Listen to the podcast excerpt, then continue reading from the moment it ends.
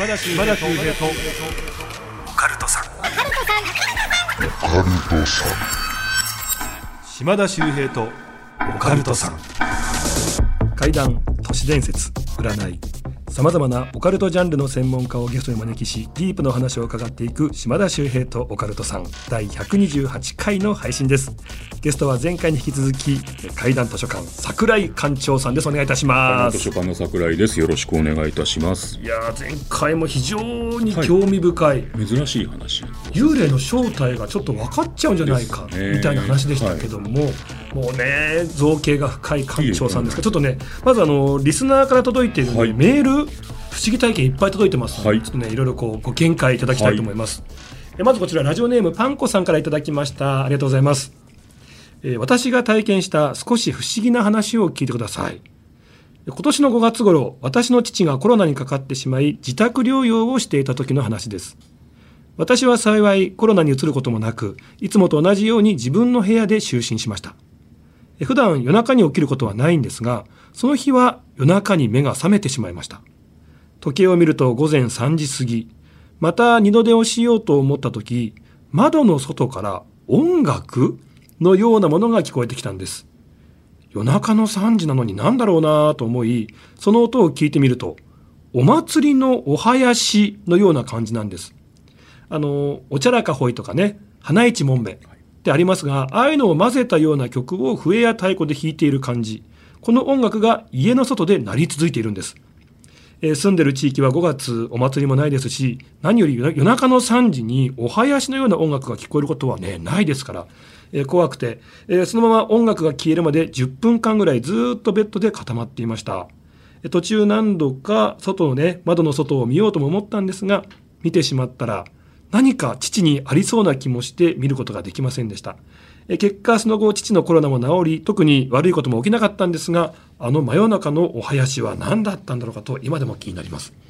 結構これ系多いですよね。音が聞こえるのは多いですね。聞こえる内容によってもいろいろ種類が変わりますけど。変わるんですか、はい、結構このお囃子系も多いですよね。多いですね。これはだから土地神様の力が強い土地にお住みになられてるのかもしれないはあそのお祭りの。そうですね。僕はあの北海道のカムイコタンというところに取材に行った時に北野誠さんと一緒に取材をしていてコロボックルが住んでいたと言われる巨石があるんですね、はい、もう20メートルぐらい高い一つの一枚岩なんですけどそれに大きなしめ縄がしてあってでその向こうっていうのは森なんですけどその前でうわ大きな岩だなって撮影してたら急に山の向こうから、ま、夏祭りのお囃子みたいなトントコトントコトロロみたいな感じの笛の音と太鼓の音が聞こえてあ夏祭りの練習やってるじゃないかああすごいねもう時期だからねって北野さんたち話してたんです、ええ、ところが僕らが話してるうちに風が一瞬ふわっと吹いたらその音が一切しなくなったんであれ音しなくなったなで今あの聞こえてたよなってカメラにも入ってますって言うんですよ、ええ、ところがしなくなってえでもこの辺りの夏祭りの練習ってこんないきなり終わるのかって言ってたら最初からビデオカメラを確認すると一切音が入ってないんですよ。でなんだってことになったら北野さんが「コロポックルか?」って話になって。コロボックル。北野誠さんですよね、はい、神様の音が鳴ったんじゃないの？精霊が住んでるとこだからって話になってじゃああのよくこういう時に聞こえるその、まあ、お祭りっぽい音っていうのは、そんな悪いものじゃないのかなそうですね。その土地の神様が元気な土地っていうことなのかもしれないですね。本所の七不思議にもよく太鼓の音が鳴る通りっていうのがありますけどあれもそうでしたからね。今回のねパンコさんも、はい、その後ねあの特に何もないっていうね、はいはい、でお父様もね、はい、無事コロナが治ったってことですからね、そうですね。ご病気になられたタイミングがたまたまその現象と重なっただけで因果関係はもしかしたらなかったかもしれないですよね。ちょっとなんかじゃあこれからねもし聞こえてしまってもそんな怖がる必要がないっていうね、はい、逆にお父さん頑張れ治れって言ってくれたのかもしれないと考えるとはい、素晴らしいしあ嬉しいです。ね、ありがとうございました。え続きましてこちらもねなんか興味深いというか、よく聞くっちゃ聞くんですけど、はい、こんなことあるんだなって話なんですよ。はい、ラジオネーム、チョイさん、男性の方からですね、大阪の方から送っていただきました。えー、今日ですね、ぜひ聞いてもらいたくメールしました。それは仕事中に書類の整理をしていたんです。すると、右耳から左耳に通り抜けるような感じで、この野郎とえー、ささやき声だけど、はっきりとした女性の声が聞こえたんです。僕はすぐに、え、今何か言った？とすぐ近くにいた職場の人に聞きましたが、もちろん何も言ってない。そして、え、その人は男性なんです。だから女性の声なわけがないんですね。さっき聞こえた。えそして仕事が終わりまして、知り合いと LINE をしているときに、その最中ですね、ああ、そういえばさ、今日こんなことあったんだよね、声聞こえたんだよねって、怖かったんだという LINE を友達に送ったそうなんです。はい、すると今まではね、普通に LINE してたのに、いきなりそのね、文面を送ったら、既読はついたんだけど返事が来なくなったらしいんですね。あれと思ってて、で、しばらくしてやっと返事が来たと思ったら、そのお友達、こう言うんですって。LINE のトークを開いた瞬間、電源が落ちちゃったんだよ。で、スマホを再起動したんだけども、電源がつかなくなっちゃったんだよ。で、やっとついたと思ったら、さっきまで充電80%あったのに、1%になっていたんだということなんですね。これは A が LINE を通して相手のスマホに何か仕掛けたんでしょうか。えー、また、声が右から左にこうね、声が通り抜ける際に、僕の背後を黒い何かが通った気がしたのですが気のせいでしょうか例はだから電気的なエネルギーの一種なんじゃないかって言われるので電気と非常に親和性が高いんですよね、えー、だからそのフル充電してきたビデオカメラのバッテリーが急にゼロになって、現場で撮影ができなくなることとか結構ありますから、うん、そういう形でも LINE の既読がつかなかったそれは電源がなかったという形である意味証拠みたいなのが残ってったっていうのは珍しい。LINE 既読ついたんついたんですけど立ち上がらなかったんですよね。スマホ自体がダメだったことです、ね、はいはいはい、はい、そっちに影響が出たってことですよね、えー、はあ。数少ないんですけどうちにもある音響大学に通ってる男性がもともと学校のとあった土地がいろいろ歴史があるところらしいんですけど授業前に PC を立ち上げて準備してたら急に自分の頭の上から女の人のしゃべる声と笑い声がはっきり聞こえた、うん、で自分の周りで誰かそういう笑ってる子がいるのかなと思ってパッと見たんだけど誰も座ってる人もまばらでいなかったんでおかしいな今絶対声したよなと思ってその方っていうのは音声分析を授業でやってたんで、ええ、パソコンの中に音声人間の音声をこう周波数に変えて表示するソフトが入ってるんですって。で今の声入ったかなもう立ち上がってマイク立ててたしと思って音声解析をやったらえなんですか？今スマホを取り出しましたが。ええええ自分の近くにこういう音を出した人がいたらしいんですけど人間の声を音声で解析すると上下の波みたいなデータが出てくるんですね、えー、ジガジガジガジガ、はいはいはい、人の形してるんですすごい写真見せていただきました。あの、音波でね、こういう波で音のね、はい、ほら、音がここで出てますよって時に、編集する方よくね、ご存知ですよね。あの、こう波になってますよね。喋ったっていう。その波が、いきなり人の形になってますよ。まさに。で、どうもこれ見る人がいると、民族服みたいのを着てるような。なんかこう、槍持った人が立ってるような感じに。でちょっとまあいろいろ歴史がある土地に立ってる大学らしいのでそこの人なんじゃないかって彼が送ってくれたんですけどこれもだから珍しい写真なんです音声の波で人の形になってるってとんでもない写真ですね。音声解析ってネットで調べるとこういうふうなデータが出てこないんですよ。横一線のこういうデータが出るんですよ。ですよ、ね、上下に人の形に分かれるようなこういうデータってないんですよね。でも彼の画面にはこれが出てで館長これ何ですかね？って送ってきていや多分音を解析したら元の人が出ちゃったんじゃないの？って話をしたんですけど多分この方の LINE も多分今はもう機器が精密になって発達してるのでこれからどんどんどんどん機械が精密になると機械が例の方を把握するみたいなことになる。これはあるありますよね、うん、あの人間が感知できないものを機械の方が感知する、はい、まあ、昔からね自動ドアが急に開く、はいはい、あれ何なんだろうかとか、はい、で最近だとねあのスマホの誰もいないとこ撮ってんのに、顔認証がパンってつくとか、はい、あと車の対物センサーが急にピピピピピピって反応するって。一回試していただきたいんですけど iPhone を使ってる方は Siri を立ち上げて夜中に1人でいる時に「幽霊はいますか?」って問いかけてみてくださいほとんどの場合は幽霊っていう単語の方を例えば墓場に出るとかみたいなこうデータを持ってくるんですけどたまに10回に1回ぐらい今あなたの後ろにいますよってこれ iPhone を持ってる方は一回試してみると面白いですよ。AI とかまあね感知したってことですよね。僕らがね、はい、感じられないものを。何人かの方はその答えが出た時に急に部屋の温度が下がったとかつけてないエアコンの空調がついたとかっていうお便りいただいてるんで。絶対にやりたいけどやりたくないやつです何通 爆弾落としたんですか今。まあ機械はだから人間と幽霊を区別しないのでですよね。感知できるんであれば感知するということなんですね、まあ、このお話もそうだと思うんですけど。いやあとあのー、さっきちょっとおっしゃってましたけどね、まあ、そういう、まあ、心霊番組とか、はい、心霊スポット行った怪談番組行った時になぜか撮れてなかったとか、ね、音がだけじゃなくて、カメラがねそこだけなんか撮れてないとかあるじゃないですか、あれっていうのはなんかもう話させないとか取られたくないとかそういうのも働くんですかね？何なんですかねあれ、まあ、だから住職さんとかに言わせるとやっぱりあの世のことをこの世の人が知るのはよくないことだと思われてるらしいんですね。行き来ができるようになっちゃう。逆に言うと現世の人がもういいよあっちに行きたいよっていうこともできちゃったり向こうの人がいや俺はもう一回戻ってくるんだよってことができるとまずいから断り的に知らないようになってるあのあとあの自分がね何も喋ってないのに急にシリが「よく聞き取れません」とかいうことありません？ありますあります。あれ？って何なんですかね？もうその内容によっては本当に全員で黙っちゃうことありますね。一回ロケに行く途中に、えー、首吊り自殺というのはっていうのを急にシリが言い始めてでこれから向かう現場っていうのがその首吊り自殺になったところだったんです廃屋だったんですよ。だからもう僕ら喋ってないんだけどだから霊が喋ったものを、はい。感知して。感知して、はい、でも若干滑舌悪いんですかね。ちょっと、まあ、はーって喋ったんですかね。弱い声だとは言ってました。はっきり聞こえない。だからシリがよく聞き取れませんって言った、はい、そうですね僕シリなんですけど今幽霊はいますかって聞いてもいい？ここ夜中じゃないからそんな明るいから。今大丈夫です。だから、はい、じゃじゃ今今、えー、シリに聞く時って「ヘイシリ」って言うんでしたっけ「ヘイシリ今幽霊はいますか?」って僕聞いてみてもいいですか？じゃあいきますね「ヘイシリ今、幽霊はいますか？その答えは、コイントスでもして決めましょう。普通こういう感じになるんですよ。あのごまかすような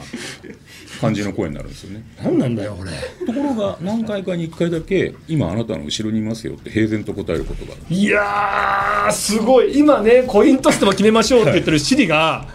で今言ってたのに、はい、俺夜急に聞いてその答えしたらめっちゃ怖いですよね何がいるんだって話になっちゃいますよね、うん、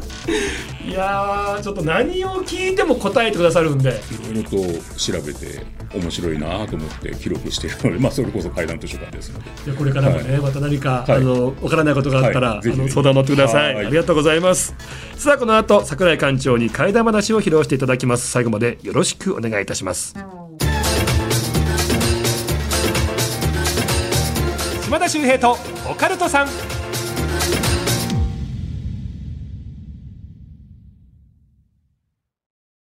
ようこそ闇の世界へ。それはこの街のどこかで誰かが体験した秘密の物語。怖いライトゾーン。福原遥がご案内します。詳しくは日本放送ポッドキャストステーションで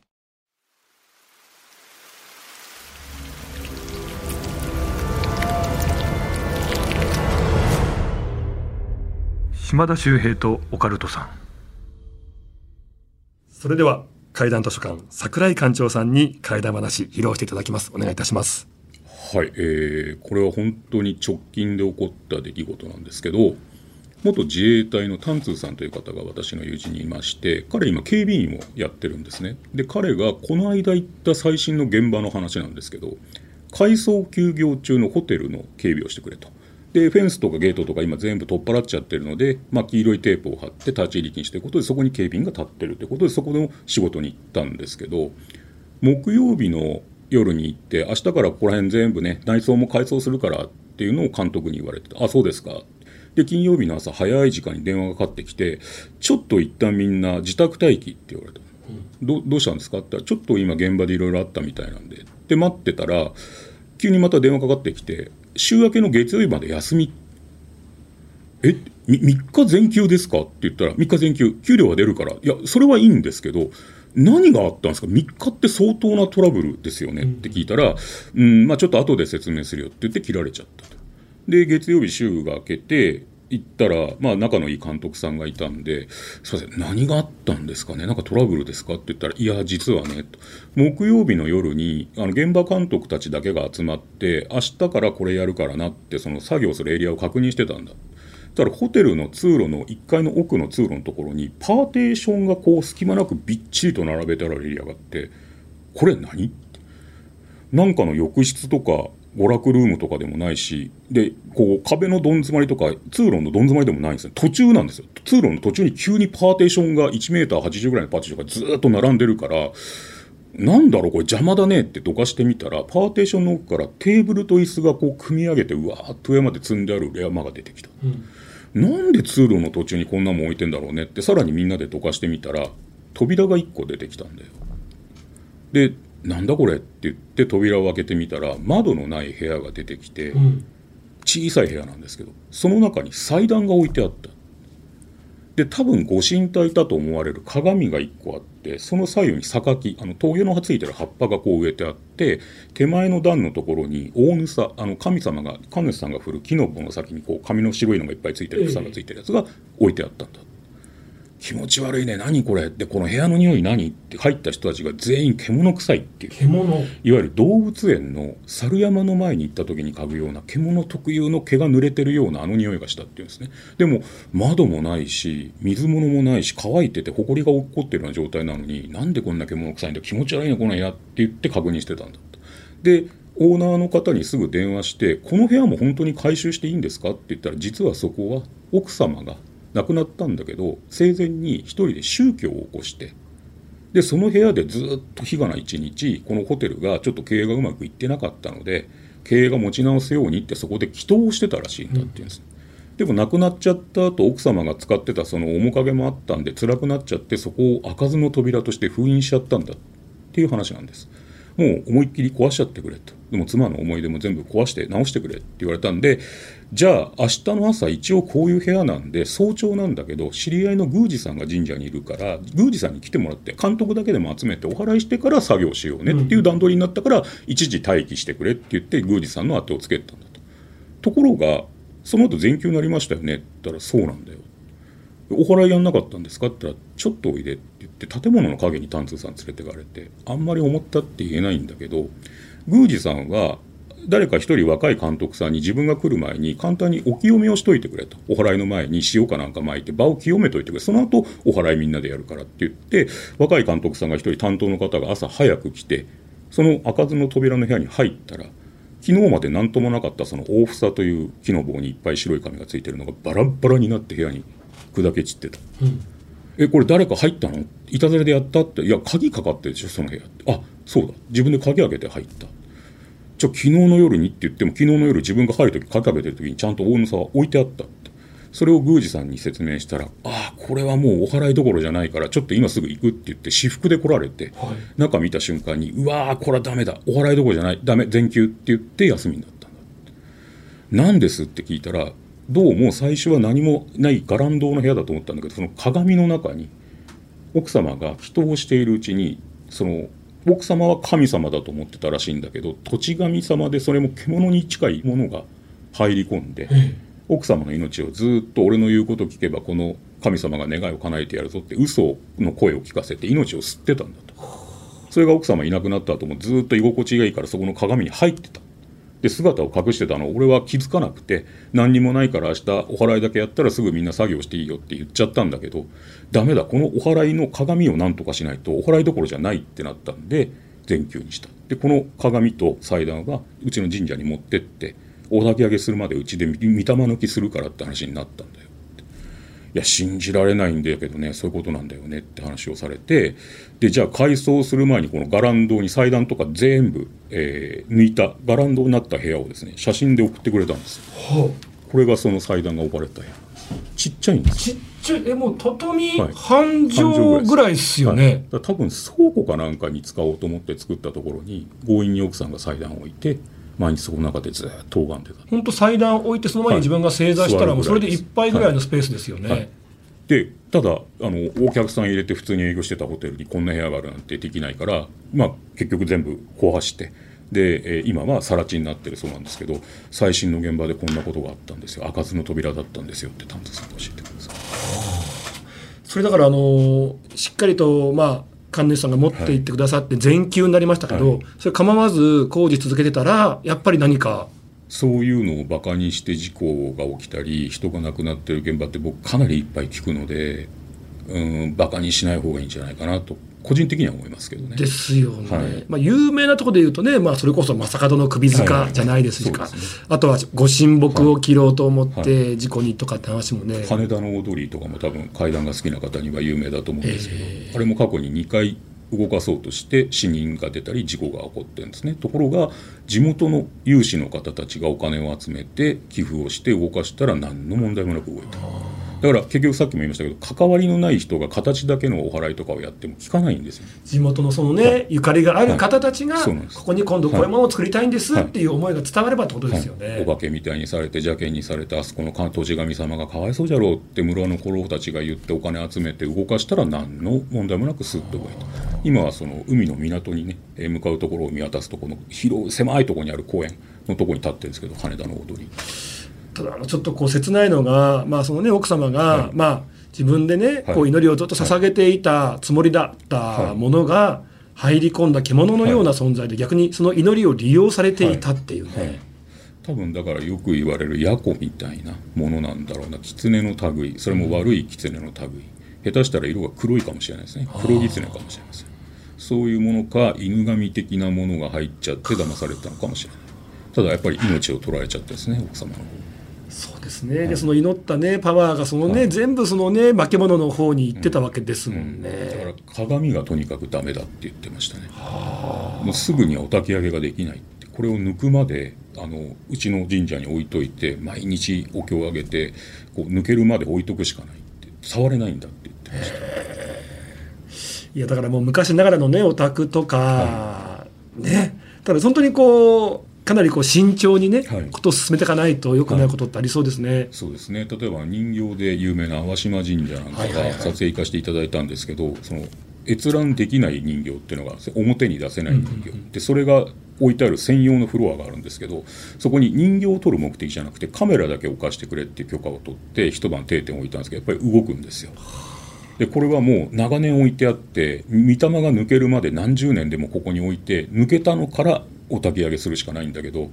もう何年も抜けないやつがいっぱいあるっていう。あの有名なね髪の毛が伸びてしまう人形なんかもはいはいね、置かれている神社さんじゃないですか。はい、あれでも行きました。よくあの、うんなんですぐお焚き上げしないんだろうと思ってましたけど、まずは御霊を抜いてからじゃないとダメなんですね。そうですねお菊人形に関しては呪いの人形じゃなかったんですねもともとその親戚の子を大事に思った親戚の方が送られた人形であの可愛がってその子の見立てとして可愛がって送ってくれた人形だから多分その生命が宿ってしまったみたいみたいで成長するのを表現するために髪の毛が伸びたりしてたみたいなんですよだから今はその万年寺というところにあの祭壇の真ん中にすごく大事に安置されてニコーって笑ってるんですよ。はいそう人形って本当に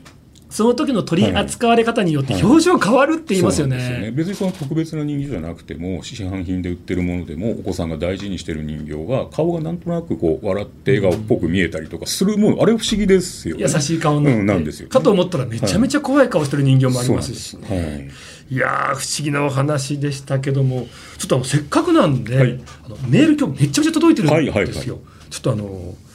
ご見解いただきたい、はい逆に何いいですか、はい。えーじゃあですね似たようなというか少しこう神棚に関するお話はいだったので、ちょっとねあの聞いていただきたいんですけどもこちら栃木県のラジオネームおかしつかささんからいただきました。ありがとうございます。え僕が実家に住んでいた時の話です。え当時はお金がなく少額の借金を払えずに途方に暮れていたんです。ある晩ふと目を覚ました時にものすごく神秘的な場所にいるように感じました。えそこは自分の部屋なんですがまるでプラネタリウムにいるような窓から入る木陰が作り出すそんな幻想的な空間に感じました。ただ自分は動けないんです。金縛りですかね。ところが自分の周りを何か人のようなものが動くそんな気配がありました。確かにその部屋の周りには歩ける場所があるんですがその道中にある扉はつっかえ棒で線をしていたりして開かないはずなんです。その気配が部屋の周りを何周かした後僕の部屋の扉を開けてそこもね普通あの棒で閉めてるんで開かないはずなんですけどその扉を開けて水水とだけその気配がつぶやいてくるんです。え僕はその声の主の方を首だけで見ているはずなんですが顔はよく見えません。今思うとダビデ像のような輪郭の濃い顔があったようにも思いますが記憶の補填のような気もします。水水と何度か気配が唱えた後僕は自由になったんです。えー何だったんだろうかと思っているとふと僕の部屋には神棚があったんですがその神棚には空の瓶がありまして最近神棚に水をお供えしていないと自分で気づきました。そして空の瓶に手を伸ばしたところその横にガサガサと紙切れのようなものが当たる感覚があったんです。それを取ると給料袋。僕は以前よりですね給料をいただくとまずは神棚に収めるようにしていました。しかし事情も事情で中身はすでにないはず。あるならば使っているはずと思っていたんですが中身を見ると少額の借金と同等のお札が入っていました、うん、それで借金を返し終えなんとか今に至ります。そしてその時以降ちゃんとお水をあげるようになりましたという。だなんかこう不思議な気配がしたってことなんですね。でその気配が水水と言ってきたってことなんですけども、まあ、その水を入れようと思ったら水が入ってなくって、うん、ああ最近水あげられてなかったなと思ったと横に借金と同額のお金が入ってたっていうね。うん、もしかしたら先祖とか、まあ、そこまで昔の人じゃなくてもおじいちゃんおばあちゃんレベルの代の人が見守ってくれてて、うん、本人に悪気がないけど、まあ、成り行きでできてしまった借金をある意味肩代わりしてくれるみたいな形で見つけてくれたのかもしれないですね。だこれはもうちょっとお化けの話というよりは血の話、うん、家計の話なんだと思いますきっと、うん、怪奇現象ではなくて、えー、気づかせるために言ってるんだと思うんですよね。あとまあ水ですよね。うん、そうですね。はい。なんかあのお墓とかもそうですけど、うん、何かちょっとこう体調が悪いなんて時にやっぱりこのお墓がおろそかになっている、はいはい、それにこう気づかされるみたいなお話も結構ありますよね。そうですね。墓参りをしなさいっていうのは昔の心霊番組ではもう決め台詞だったんですからね。はい。確かにそういう面でのケアっていうのが怠ってるのも、まあ、自分のなかなかうまくいかないっていうのが原因になってるかもしれないですよね。やっぱりあとお墓にねお参りするっていうのは、まあ、そういう霊的なもの云々置いておいたとしてもね、はい、やっぱそこに行くことでまあ、自分にはお父さんお母さんその前におじいちゃんおばあちゃんひいおじいちゃんひいおばあちゃんもいろんな方たちがいてくれたそのおかげでその奇跡のね先に自分がいるんだっていう感謝の気持ちとかも出てきますもんね。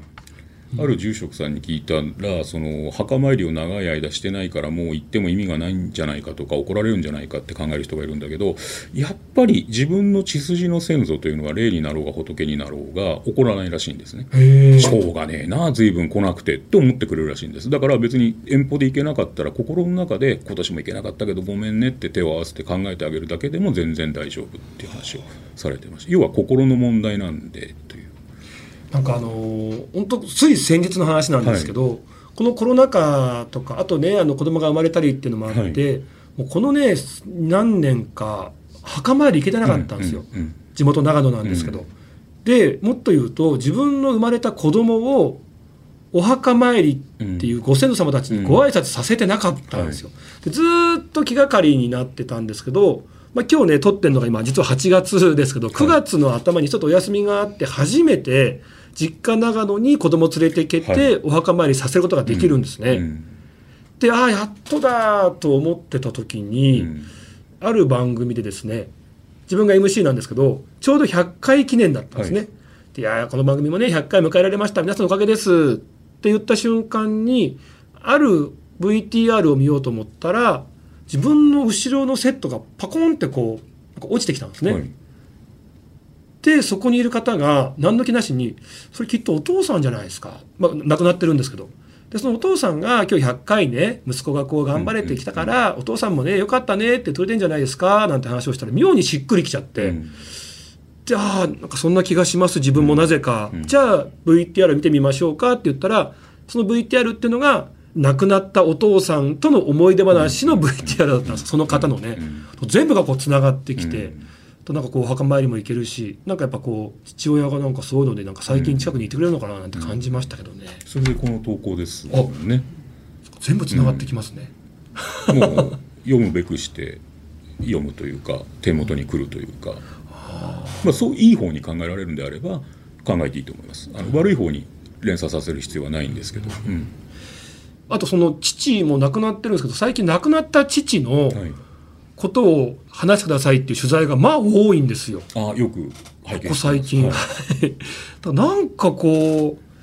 多分今島田さんがそれを喋られる時期なんだと思うんですよね。島さん自身の中でもお父さんのことをあお墓参り行けてなかったなとかお子さん連れてってあげたいなとかっていろいろ思ったタイミングもあったのかもしれないですけど、ちょうどそれでこのお盆時期じゃないですか。そうですね、はいなんかそこ全部こう合わさる気はしますよね。いやちょっとね若参り行けていいなと思ってます、ね、うんはい、心の中でちょっと手を合わせるだけで効果があるということいやすみません、はい、ありがとうございます。いえいえそうなんか僕の相談みたいになってか僕はお坊さんみたいになってきました。違いましたっけ？はい、だからお寺の住職みたいになってますね。はい。え図書館の館長さん。館長で店長でございます。で、あのコンビニの店長。そうです。でところどころ最近組長とも言われて、はい、お化けの組長さんって新宿で言われたけど。見た目が若干怖いって言われてますけど、そんなことないですからね、いや本当ありがとうございます。いやいろんな話聞いてほしくなっちゃいますね、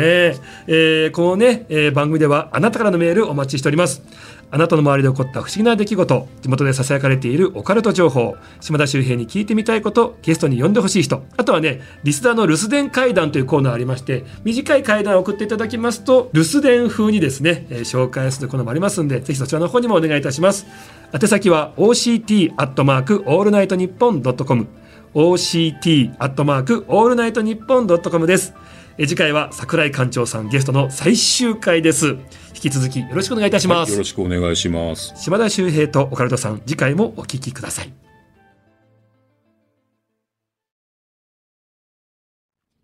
島田秀平の開運ワンポイントアドバイス。さあ今回ですね運を上げるにはやっぱりね思い込みってすごく大事なんだって話をね紹介したいと思うんです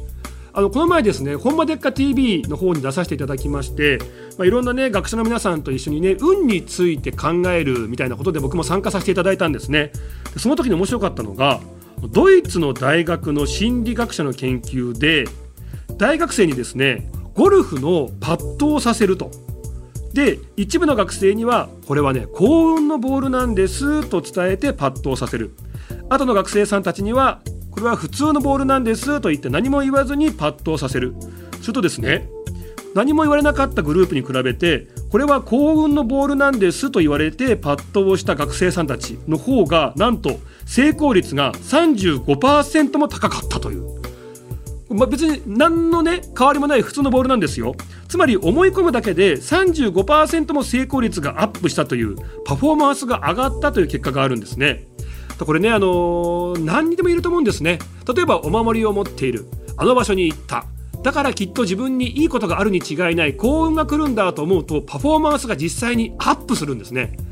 でこれ逆でね怖いのが自分がいいことが起こらないとかこれは不運のボールなんですと言ってパッとすると全然入らなくなっちゃったってことがあるんですね。なので、えー、まあね本当にこう自己暗示ではないですけどもいかに自分をねご機嫌にさせるかいいことが起こるんだと思ってね期待を持ってね生活をするかということがとても大事なんですね。